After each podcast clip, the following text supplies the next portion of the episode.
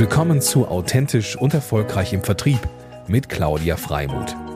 Hier geht es darum, wie Sie Ihr Verkaufs- und Vertriebsteam in die wahre Größe führen. Und hier ist Ihre Expertin für authentischen Vertrieb, Claudia Freimuth.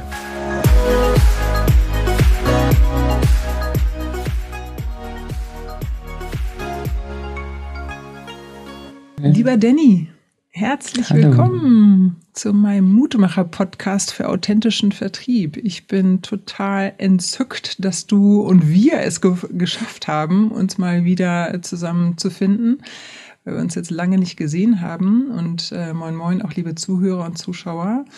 Ich kenne den Danny über den Citizen Circle was eine wunderbare Community ist der digitalen Nomaden, also der ortsunabhängigen Menschen, die weltweit arbeiten und oftmals eben ein Online-Business haben. Und da gab es eine tolle, da gibt es ein tolles, ähm, ja, eine tolle Aktivität, die sich Coffeebot nennt. Und man wird eben so randommäßig zusammengewürfelt und hat dann ein Speed Networking äh, oder ein Speed Date oder wie auch immer man das sagen mag. Und da haben wir uns kennengelernt. Ja, erstmal danke, dass ich da sein darf. Hallo. Hallo. ähm, ja, der Coffeebot ist ja im Prinzip so digitales Tindern irgendwie, nur ohne Bild. ja, genau. Und ohne Anfassen. genau. ohne Netflix. Ohne Netflix, ja, genau. Nee, aber eine coole Einrichtung. Also vielen Dank, Citizen ja. Circle, an dem, an dem Punkt schon mal. Genau. War eine gute Findung. Ja, genau. Und dann haben wir uns ähm, zusammengefunden und festgestellt, dass wir ganz viele tolle gemeinschaftliche Leidenschaften teilen, unter anderem auch die Touristik. Ähm, eigentlich bist du ja sozusagen aus einem eher technologischen Background, äh, also Product Designer für ähm, Apps und UX und UI. Und ähm, ja, erzähl doch vielleicht mal kurz, was das äh, auf sich hat. Also für die, die das vielleicht nicht kennen, weil wir haben ja eine ganze bunte Reihe an Zuschauern und Zuhörern. Insofern ähm, gibt doch mal einen Blick für jemanden, der das nicht kennt, bitte. Okay, kann ich gerne machen.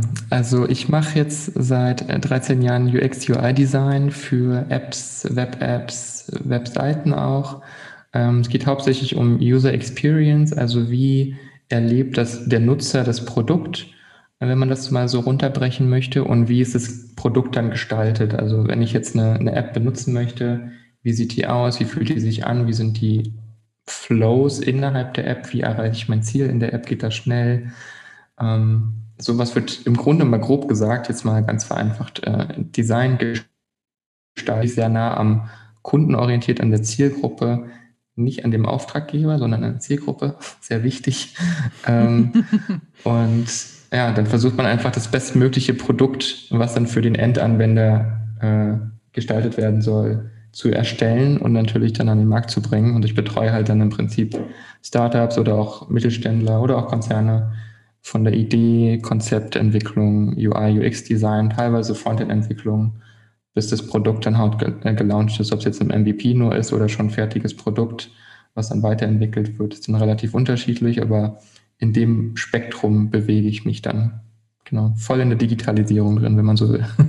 Ja, sehr schön. Und was ich bei dir immer so schön finde, wir haben ja schon das ein oder andere Projekt zusammen gemacht, ist, dass du halt wirklich auch da stark den, den Kundenblick immer einnimmst. Ähm, mhm. Weil darum geht und interessanterweise vergessen wir das oftmals, äh, weil wir uns so stark mit uns selber beschäftigt sind oder mit den Dingen, die da drumherum passieren. Aber eigentlich der Kunde, für den es gebaut wird oder ja. der so wichtig ist, äh, wird dann ganz gerne mal, äh, fällt dann ganz gerne mal hinten unter. Äh, und das ist, glaube ich, auch so sein Steckenpferd, ne?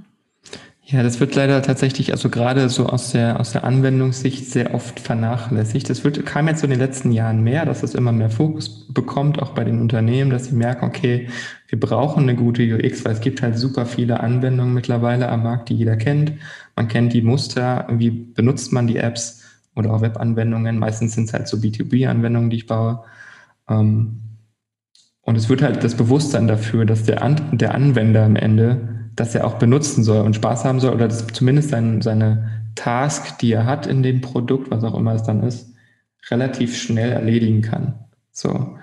Und es ist nicht einfach nur so ein, wir setzen mal ein IT-Team hin, die das schnell programmieren irgendwie und es funktioniert, aber es ist halt nicht in, der, in den Nutzerflows, in der Experience halt nicht gut, dass es halt auch keinen Spaß macht zu benutzen oder zumindest nicht effektiv ist zu benutzen, was im Endeffekt auch ein Kostenfaktor dann ist. Ähm, und es kommt aber jetzt mittlerweile so in den letzten Jahren immer mehr das Bewusstsein, Gott sei Dank, dass UX und auch UI-Design wichtig ist in digitalen Produkten.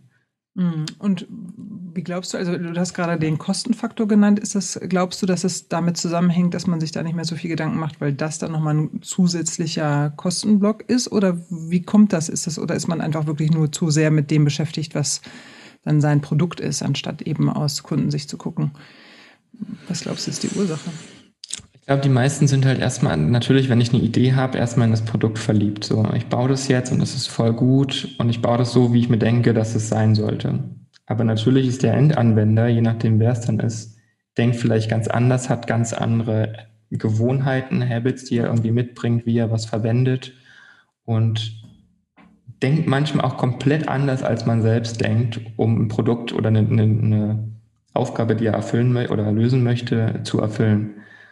Und natürlich, wenn man dann mit dem, mit dem Endanwender zusammen spricht, wenn man da Interviews führt, Feedback bekommt, ganz viel ist ja eher so ein iterativer Prozess, wenn man so ein Produkt entwickelt, dann kriegt man natürlich ganz andere Meinungen als von der Bubble, in der man sich selbst bewegt. Das kann man ja auf ganz viele Bereiche übertragen.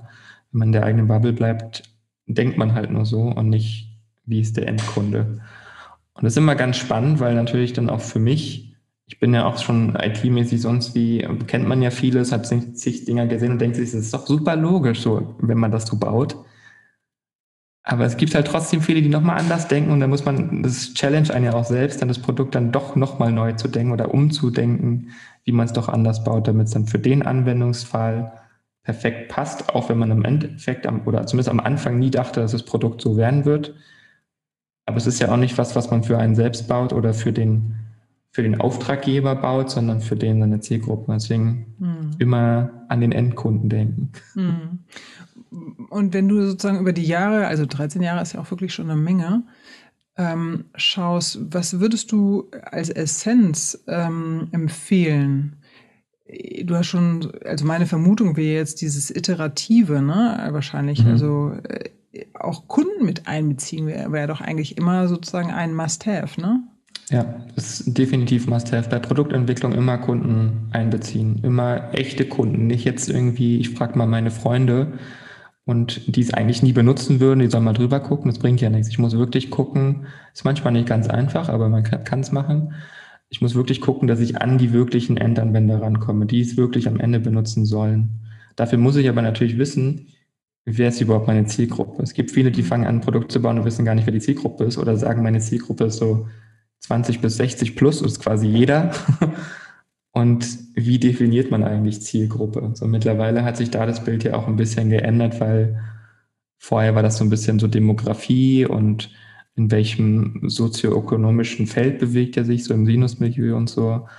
Äh, mittlerweile verschwimmen da ja auch die Welten. Wie sind die Anwender? Was benutzen die? Wie ticken die? Geht ja in ganz andere Richtungen teilweise, was man mehr bedenken muss als jetzt nur wie klassisch früher der verdient X Amount Geld, der ist verheiratet, 32 Kind, Haus, das ist meine Zielgruppe. Mhm. So, sagt aber nichts aus, irgendwie, kann ja jeder sein. Ähm, insofern, da wird es auch schon ein bisschen spezifischer und da muss man halt wirklich ran und gucken, dass man da früh vor allen Dingen Meinungen kriegt. Und das ist halt auch vielen, also oft ein Fehler, das habe ich in vielen Startups mitbekommen, die ein Produkt schon gebaut haben und am Ende dann meinten, okay, jetzt können wir mal Design drüber hauen. Und Design ist ja nicht einfach nur, ich mache das schön und sieht gut aus, sondern ist ja wirklich nachzudenken, wie verwendet er das am Ende? Wie benutzt er das? Macht es Sinn, wie das gebaut ist überhaupt, die Architektur? Und das kommt dann halt oft oder kam oft am Schluss der letzten Jahre, was eigentlich, eigentlich am Anfang, bevor ich was entwickle, kommen müsste, dass ich erstmal da gucke, was braucht die Zielgruppe weil die Entwicklungskosten am Ende deutlich günstiger sind, wenn ich es vorher vernünftig konzipiert habe und abgefragt habe. Und dann ist natürlich im Prozess dann auch iterativ, wenn man neue Features dazufügt und so, aber die Grundarbeit bei der Idee ist nicht, lass mal fertig bauen und dann ist es irgendwie da und danach gucken wir mal, wer es benutzt, sondern erst gucken, wer es benutzt und dann richtig bauen für die Person. Mhm. Und was ich auch äh, nochmal ganz wichtig finde, was mir lange Zeit irgendwie äh, gar nicht so bewusst war, ist die Tatsache, dass du wirklich auch baust in dem Design deiner Zielgruppe. Ne? Weil oftmals tendiert man ja auch dazu, irgendwie, ich möchte meine oder unsere Website irgendwie schön machen, sie muss mir gefallen oder ich möchte das, ich möchte, dass ich Spaß und Freude daran ja. habe, die, die zu einzusehen.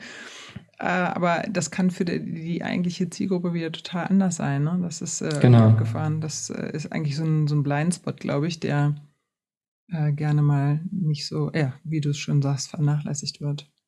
Ja, es spricht ja an sich nichts dagegen, wenn man das so ein bisschen baut, wie man wie man es irgendwie gern hätte, so ein bisschen ästhetisch vielleicht. Mhm. Aber natürlich sollte es total optimiert sein auf die Zielgruppe. Wen spreche ich an? Selbst an einer simplen Webseite. Wie muss ich die Texte formulieren? Das ist dann eher so Copywriting. Wie muss ich die Buttons platzieren? Wie muss das Design sein von den Farben? Wie groß muss es sein? Wenn ich eine alte Zielgruppe habe, brauche ich ja nochmal andere Anforderungen als jetzt bei einer jüngeren. Dann muss ich die Texte vielleicht größer machen oder so. Muss es mobile sein? Wie gut muss es, äh, also eigentlich ist ja alles schon mobile, aber ähm, das ist halt wirklich pro Zielgruppe optimiert eigentlich. Wie verwenden mhm. die das? Und nun hast du ja auch schon enormen ja, Erfahrung, Schatz. Ich, was ich bei dir so faszinierend finde, ist, dass du sozusagen von, äh, ja, im Grunde schon sich in der Welt ein Stück weit auskennst, ne? Also ich sag mal, du hast in, war das Kanada, glaube ich, ne? Ähm, ja. ähm, gelebt und halt auch für große Unternehmen ähm, gearbeitet, amerikanische, ähm, und, und hast aber auch eben für kleine äh, oder im Mittelstand eben alles, also vieles gemacht. Ähm, und was ich eben auch in der Kombination noch besonders finde, ist A, dieses weltoffen, äh, viel Reisen ähm, und dann sozusagen auch dieses Digitalisieren selber leben. Also sprich, ähm, du hast ja nun auch gerade ähm, eine ja, kleine Reise-Journey ähm, hinter dir, wo du ein Wohnmobil gekauft hast über Schweden und Norwegen und jetzt auf einmal in Zypern gelandet bist. Ähm, ja. Jetzt habe ich viel erwähnt, aber äh, vielleicht hast du Lust sozusagen bei deiner bei dem Herzensthema irgendwie nochmal anzudocken, ähm, um Transparenz reinzubringen, was, wie man halt auch leben kann. ja, also ich lebe das, das Remote-Leben, was, was vielleicht die letzten, im letzten Jahr viel aufkam in Deutschland, seit einer ganzen Weile eigentlich. Ähm, ich habe damals natürlich dann in Kanada gewohnt. Ähm, da habe ich dann einem Startup mitgearbeitet. Das war aber auch schon komplett remote, das ist schon zehn Jahre her jetzt mittlerweile. Ähm, und das war schon remote, also gab es auch kein Office, kein gar nichts. Da haben wir eigentlich komplett digital nur kommuniziert, uns natürlich auch getroffen dann, aber halt irgendwo in einem Café oder wo auch immer oder auf dem Golfplatz. und dieses Remote ich meine, ich habe damals natürlich, wo ich gestartet bin, selbstständig, ist so Remote irgendwie natürlich entstanden, dadurch, dass ich ja in, in meinem Kinderzimmer quasi mein Unternehmen gestartet habe, so von zu Hause. Und da hat man natürlich noch nicht drüber nachgedacht, dass man jetzt irgendwie remote arbeitet oder so Homeoffice und das irgendwie fancy wäre, sondern es war einfach, ging ja nicht anders. Also ich habe da nicht drüber nachgedacht damals anders. Und seitdem lebt man das halt und letztes Jahr ging es ja dann noch nach äh, nach Norwegen, nach, nach Schweden, dann mit dem Wohnmobil, weil wir dachten, okay, wir reisen jetzt ein bisschen mehr, weil wenn man schon remote arbeitet, ob ich jetzt nun zu Hause in der Wohnung sitze oder mit dem Wohnmobil an einem See sitze, ist schon ein dezenter Unterschied. Ähm, mhm. Man kann zwischendurch neue Sachen sehen, man kriegt neue Inspirationen. Ähm, ich fand auch, man ist nochmal irgendwie geerdeter und entspannter, dadurch, dass man immer so direkt in der Natur ist. Ähm, es hat unglaublich viel Spaß gemacht. Ähm, werden wir ja noch weiterhin dann tun, so in Zukunft, dass wir noch ein bisschen rumfahren nach Zypern. Ähm, aber dieses remote digitale Leben funktioniert wunderbar, wenn man entsprechend das irgendwie lebt, sich so aufstellt und irgendwie wahrscheinlich auch sein Business so aufgebaut hat, was natürlich als äh, alleine, also als Einzelunternehmer super einfach funktioniert, wobei es auch im Team gut funktioniert. Also wir haben auch schon Remote-Teams mit aufgebaut und es klappt eigentlich alles wunderbar, wenn man es richtig macht. Mhm. Und was ist richtig machen? Naja, du musst halt vor allen Dingen Vertrauen haben. Das ist das, was, mhm. was, was sehr viele ja nicht haben. Also Vertrauen in die Leute, dass sie wirklich arbeiten, wenn sie irgendwo sind ähm, und auch ihre To-Dos schaffen. Und eigentlich bin ich immer so der, ich denke halt in der Richtung, du hast eine, eine To-Do, und die machst du halt fertig. Entweder schaffst du sie heute, im Bestfall, wenn es jetzt nicht zu viel ist, man kann ja einschätzen, wie lange was dauert. So, wenn du sie heute schaffst, perfekt. Wenn du es in zwei Stunden hast, super. Wenn du es in vier hast, auch okay. Aber sie ist halt dann für die Tages-To-Do ist es halt erledigt dann irgendwie. So. Je nachdem, wie effizient jemand arbeitet, ist er halt schneller fertig oder nicht. Und dann ist ja egal, was er danach macht. Hauptsache, das, was man sich vorgenommen hat, wird irgendwie erledigt. Ähm, insofern muss man da einfach das Vertrauen drin haben, als dass man jetzt jedes Mal nachfragt oder drüber schaut oder guckt, machst du was, bist du da, bist du irgendwie erreichbar die ganze Zeit? Arbeitest du pünktlich 9 Uhr bis 17 Uhr oder von mir aus nachts um drei, wenn du gerade Lust hast, aufzustehen und zu arbeiten und dann gehst du nochmal schlafen und arbeitest abends weiter oder so. Mhm. Also ein bisschen die Flexibilität. Es ist ja auch was, also ich persönlich finde es was Wunderbares, dass wir in einer Zeit leben, wo es möglich ist, natürlich in den Bereichen, wo es irgendwie geht, den Menschen zu ermöglichen, dann zu arbeiten, wenn es für die in ihren Alltag passt und die Arbeit natürlich noch ein Teil des Lebens ist, aber nicht mehr das Leben ist. So. Ähm, aber man trotzdem ja als Team dann gemeinsam vorankommt und auch vorankommen möchte. Aber es nicht mehr so ist, dass jetzt ich jetzt acht Stunden irgendwie in einem Büro sitze oder länger und dann da mein halbes Leben gefühlt verbringe und es mein, mein Inhalt ist und ich zu Hause durch das Pendeln dann vielleicht noch und so eigentlich, eigentlich kein Leben mehr habe, außer ich gehe dann abends nach zwei Stunden oder Stunde pendeln, kurz noch einkaufen, mache Essen und lege mich wieder ins Bett und gehe wieder arbeiten. So. Und das ist ja irgendwie mhm. auch kein erfülltes Leben. Deswegen bin ich eigentlich, finde ich es toll, dass das möglich ist heutzutage. Man muss halt Vertrauen haben und entsprechend eine Kommunikation haben auch irgendwo fest. Also dass man wirklich immer irgendwie kommunizieren kann, offen miteinander Probleme ansprechen kann, erreichbar ist dann vor allen Dingen als, wenn man jetzt das Team führt, dass man auch immer da ist, wenn Probleme sind oder so. Ja, das ist so für das mich. Das habt ihr eigentlich schon früher. Ich erzähle, ich erinnere noch eine Geschichte von dir, dass du in, also in dem, in dem Startup in Kanada, da gab es dann auch sozusagen jemanden, der so ein, so ein, so ein Fürsorge- oder Wellness-Kollege, ähm, der sich wirklich ähm, ausschließlich darum gekümmert hat, schon damals, ähm, geht es genau. allen gut, ne? Ja, das war tatsächlich sogar der Chef von allen. Krass. Der hat sich drum gekümmert. Also für ihn war das immer so damals gewesen, dass er sagte, wenn es den Mitarbeitern gut geht, dann ist es auch gut für die Firma. Und da ging es halt nicht nur darum, dass ich mich irgendwie gut fühle gerade, sondern er hat wirklich auch dann zweimal die Woche frisches Essen vorbeigebracht. Ihm war es wichtig, dass jeder genug Vitamine hat, dass man zusammen auch mal was unternimmt, dass da so eine Teamkultur irgendwie da ist. Aber er hat sich wirklich drum bemüht und auch immer nachgefragt, ob alles in Ordnung ist, ob alles passt, ob man Fragen hat, ob irgendwie was fehlt, ob man ins Smoothie gerade möchte, weil er gerade in der Stadt ist. ähm, und es ist halt nochmal, war, er war halt so ein bisschen so, so, ein, so eine Care-Person irgendwo mit gleichzeitig, der sich halt ums Team gekümmert hat auch wenn es remote war, ist er wirklich durch die Stadt gefahren, alle, die halt dann irgendwie vor Ort waren, und hat die alle angefahren und es vorbeigebracht. Also das ja. war wirklich super. Und wie siehst du, also wir haben ja im Grunde dieses mh, mm, schon ein sehr durch, durch die Pandemie jetzt eigentlich ein sehr digitalisiertes äh, Leben bekommen, ähm, also ein bisschen durch Zwang, aber da hat ja Deutschland mhm. enorm eine Bewegung gemacht, auch in der Akzeptanz. Äh, ist ja irre, wie das letztendlich auch funktioniert hat. Ähm, wo siehst du denn die Zukunft eigentlich des Arbeitens? Also sind wir da jetzt angekommen oder was, was wird sich noch verändern? Also ich glaube, angekommen sind wir noch nicht, äh, weil ich glaube immer noch sehr viele strugglen damit. So, ich habe ich ich habe schon so ein paar Fühler mal ausgefahren. Ich kriege schon mit, dass manche Unternehmen wieder anfangen zu sagen, kommt doch bitte wieder ins Office. So, Pandemie ist vorbei. Oder ihr kriegt nur noch, keine Ahnung, einen Tag Homeoffice oder zwei Tage.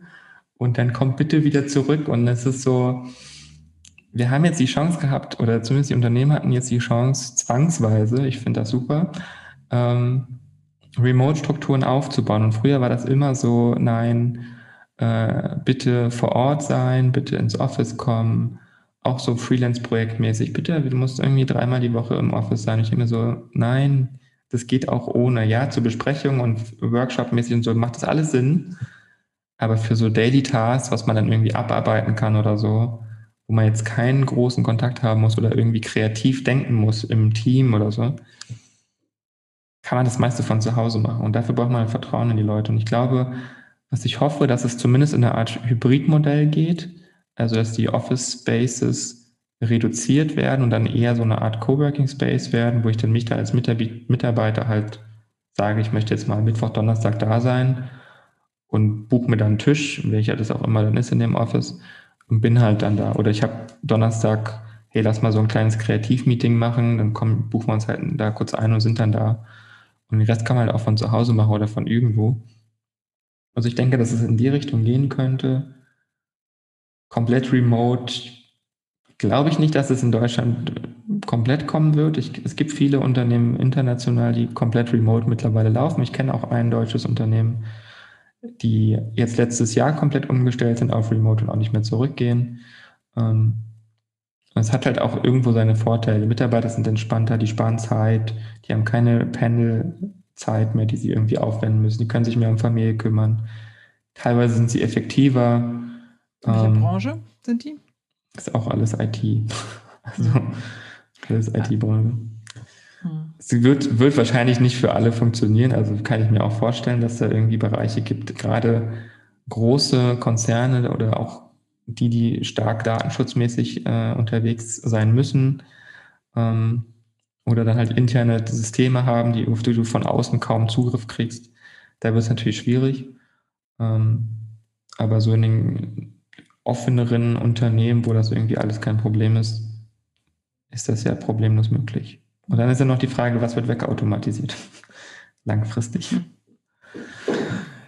Ja, cool. Ähm, das heißt also Hybridmodell. Wenn ich mich jetzt nochmal in deine Person reinversetze, ähm, nun sind ja, ich mal, ist dein, dein Thema, dein berufliches Thema ja recht nachgefragt. Ne? Also das ist ja momentan ein Zahn der Zeit.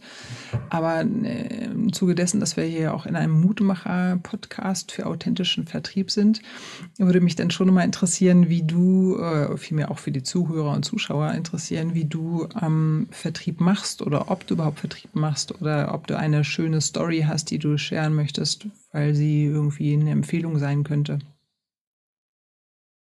Okay, also Vertrieb ist voll deins. Also, ist, ist voll meins, ja. Nee, ich habe tatsächlich, also in, in, meinem klassischen Verständnis von Vertrieb, dass ich jetzt irgendwo anrufe oder irgendwie Marketing großartig mache, um irgendwie Sales zu generieren, habe ich ehrlich gesagt nie gemacht in den ganzen 13 Jahren. Ähm, das war wirklich so, also ich meine, jetzt in meiner Schiene ist das mehr so, ganz, ganz früher hat man halt mal irgendwie seine Referenzen geteilt auf dann Designer-Plattform und so weiter. Und dann kam halt über diese Plattform kam vielleicht mal jemand. Im Großen und Ganzen läuft es aber tatsächlich über Empfehlung. Also es ist wirklich nur, ich, gefühlt wird man immer weitergereicht, habe ich immer das Gefühl. Ähm, das kommt dann halt wirklich ein Kunde, die sind happy irgendwann und sind scheinbar überzeugt von der Arbeit, was mich auch super freut. Also es ist ja immer toll, ich bin immer happy, wenn, wenn das irgendwie cool war und die alle froh sind, dass es irgendwie gut angelaufen ist. Und dann kommt irgendwie immer, ja, die kennen noch jemand oder hey, da kommt gerade irgendwie eine Anfrage oder hey, kannst du das für die auch machen? Und dann hat sich das irgendwie immer so voll natürlich, wenn eins, irgendwie war das auch immer komischerweise so, wenn ein langes Projekt zu Ende ging, kam automatisch, gerade dann in dem Moment, wo man dachte, okay, jetzt kann man ein bisschen durchatmen und vielleicht mal kurz Pause machen oder so, kam immer das nächste direkt so, was auch super schön ist. Also ich will mich da gar nicht beschweren. Ähm, aber es ist tatsächlich äh, Weiterempfehlung sehr viel. Gab aber auch ein paar witziges, also witziges Stories relativ, aber ich habe einmal, wenn ich mal sagen würde, einmal aktiv Vertrieb gemacht und es war ein LinkedIn-Kommentar. den ich gepostet habe. Das war mein Vertrieb. Äh, das war wirklich nur auf eine, auf eine Suche, was irgendwie aus meinem Netzwerk jemand geliked hat und dann ist das in meiner Timeline aufgetaucht. Und es klang halt irgendwie interessant als Projekt und habe ich runtergeschrieben, hey, lass doch mal irgendwie sprechen, wenn ihr Interesse habt. Ja. Ich glaube, das, das erinnere ich sogar. Ja. Das erinnere ich das, sogar. Das war auch ein fancy, also es war sozusagen auch äh, inhaltlich recht modern und ähm, mhm. innovativ gedacht. Ja, ja, I remember. Genau, das, das war mein ein, einmal aktives Vertriebsmodell, was ich gemacht habe, wirklich, äh, wo ich direkt auf den Kunde zugegangen bin. Ansonsten, lustigerweise ist jetzt vielleicht die Funny Story. Ich habe jetzt hier in Zypern diese Woche mit einem Car Rental telefoniert, wegen einem Fahrzeug, was ich gerne hätte. Und er hat dann halt auch gefragt, so ja, wie ist also Firmenname und klingt irgendwie so IT-mäßig, was mache ich denn? Ich so, ja, Apps, äh, Design und so. Oh, wir brauchen auch eine, eine, eine Carsharing-App, wollen wir bauen. Können wir da mal sprechen, wenn du jetzt kommst das nächste Mal? Ich so, ja, gar kein Problem, können wir gerne machen. Also mal gucken, was draus wird. Aber das ist dann so, das passiert dann so irgendwie im Gespräch, wenn sie dann Interesse zeigen und dann ja, das mal gucken, also was da jetzt draus wird, aber es fand ich irgendwie ganz witzig, dass das jetzt so im Telefonat irgendwie kam. Ja, ja das ist so mein, mein, mein, mein erfolgreicher Vertrieb. Ja, aber, aber ich sag mal so, das mit dem LinkedIn ähm, ist ja tatsächlich eine wunderbare Variante. Äh, und mhm. eben, was ich daran so schön finde, ist, dass du ähm, du hast dich sozusagen reinbegeben in einen Austausch, in die Inhalte, fachlich etwas geteilt oder eben halt auch danach gefragt. Also ich glaube, dass ähm, dieses Modell finde ich halt sehr schön, weil du sozusagen reingesteppt bist in etwas, anstatt auch diesen klassischen Weg zu gehen. Äh, lieber Herr Mayer, ich ähm, habe hier ein tolles Angebot, möchten, wollen wir nicht mehr sprechen. Ne? Also das ist, glaube ich, einfach diese das ist die Old Story. Ähm, mhm. Die zeitgemäße Story ist, äh, sich zu interessieren. Ähm, ich liebe halt so auch zu teilen dieses wahrhaftige Interesse für den Kunden, für den Kundenblick und einfach auszuloten, inwieweit man ein Mehrwert füreinander sein kann. Ähm, das ist sozusagen auch so mein Steckenpferd, was ich äh, gerne rauf und runter bete. Äh, und einfach auch zu verknüpfen. Ähm, Im besten Fall vielleicht sogar bei dem Carsharing. Mensch, ich habe Ihre Seite gesehen und ich habe da eine Idee. also sprich, wenn sich das im Gespräch dann auch ergibt, ne? also wirklich no. so unprätentiös ähm, einfach Gedanken zu teilen, ähm, das finde ich einfach eine sehr charmante Art von Vertrieb auch. Ja, das glaube ich auch vielleicht ich weiß nicht, ob das so getrieben kommt aus meiner Richtung, weil ich ja eher so kundenorientiert, also so nutzerorientiert bin. Und wenn ich das, also ich weiß, dass ich es gesehen hatte und dachte so, ist ein cooles Projekt, fände ich irgendwie spannend mitzumachen oder so. Und habe dann halt runtergeschrieben und ich bin halt sowieso immer so ein Pragmatiker, glaube ich, bin halt sehr am Produkt interessiert dann. So, ich möchte das bauen, ich finde das cool, lass uns das machen. So, und dann habe ich da halt Lust mitzumachen. Ähm, und wenig, ich bin, ich bin kein Verkäufer, ich kann das auch nicht. Ich finde mich ultra schlecht als Verkäufer, glaube ich. Ich finde es, ich kann, also ich bin halt wirklich jemand, hey, du hast eine Idee, cool, lass mal zusammensetzen, drüber sprechen, vielleicht passt es irgendwie, finde die Idee interessant. Aber ich würde jetzt nie hingehen und sagen, hey, ich mache jetzt irgendwie App-Design, ich kann dir das anbieten für den Preis und ich baue dir alles, was du willst. Weil das will ich ja auch nicht machen. Ich will was bauen, was irgendwie cool ist, was, was Sinn macht, wo ich auch sehe, dass das Produkt Potenzial hat. So, ich baue jetzt keinen, für keinen Kunde irgendwas, wo ich denke, es macht keinen Sinn, was bringt mir nichts, es bringt dem nichts, was zu bauen, was keinen Sinn macht. Ähm, insofern ist da, glaube ich, eher so die pragmatische und vielleicht auch so ein bisschen die, die spielerische Entdeckerart und hey, lass mal was Cooles bauen.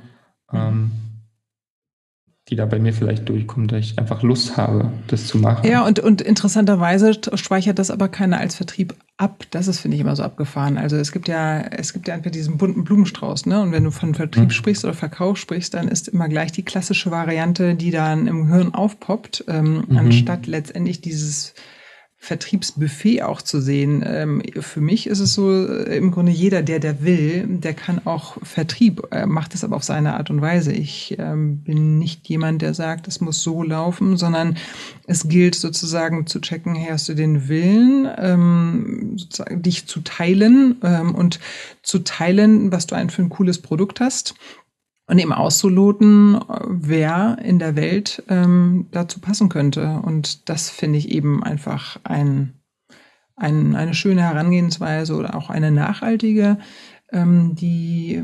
Kundenbeziehungen stärkt und einfach mhm. auch ähm, ja langfristig hält ähm, und einfach Mehrwert schafft.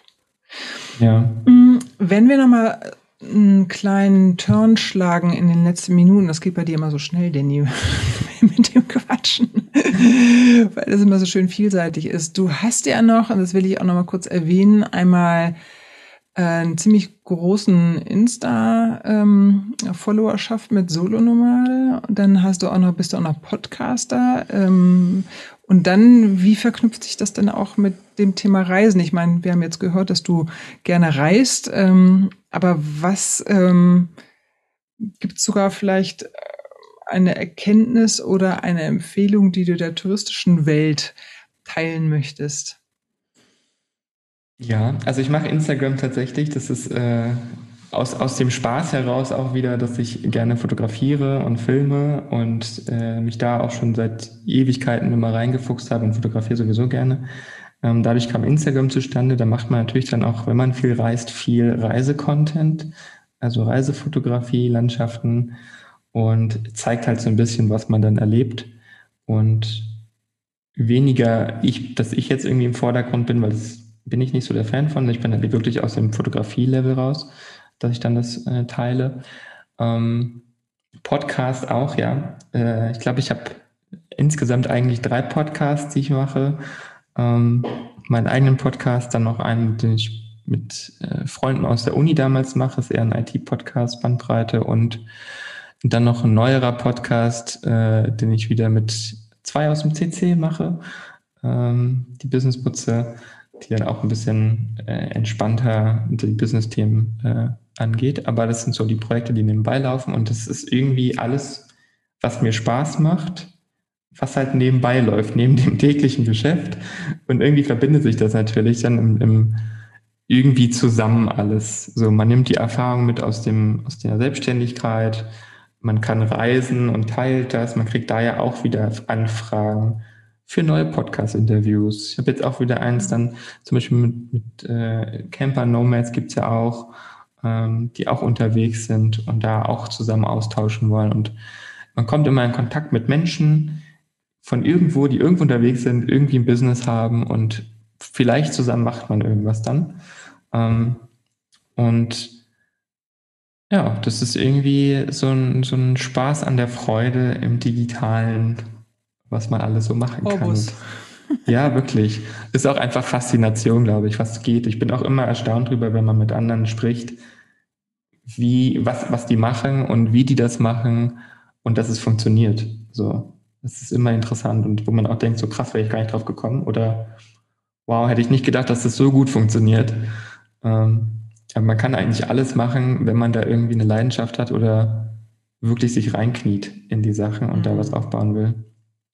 Ja, ich finde es auch immer, ähm, wenn, du, wenn man sich eben so mit anderen Menschen beschäftigt und das passiert ja dann auch automatisch mit den Interviews, ne, dass man auch bei uns, also oder hier in dem Podcast äh, mache ich mir auch Gedanken, so wer könnte ähm, dazu passen und wer ist inspirierend und mutmachend. Ähm, mhm. Und dann, dann ist es auch immer wieder fasziniert, äh, faszinierend, sozusagen neue Menschen zu entdecken oder sich auch mit anderen Menschen zu beschäftigen und deren Konzepte und Modelle. Und das passiert dann durch irgendwie einfach nochmal mehr.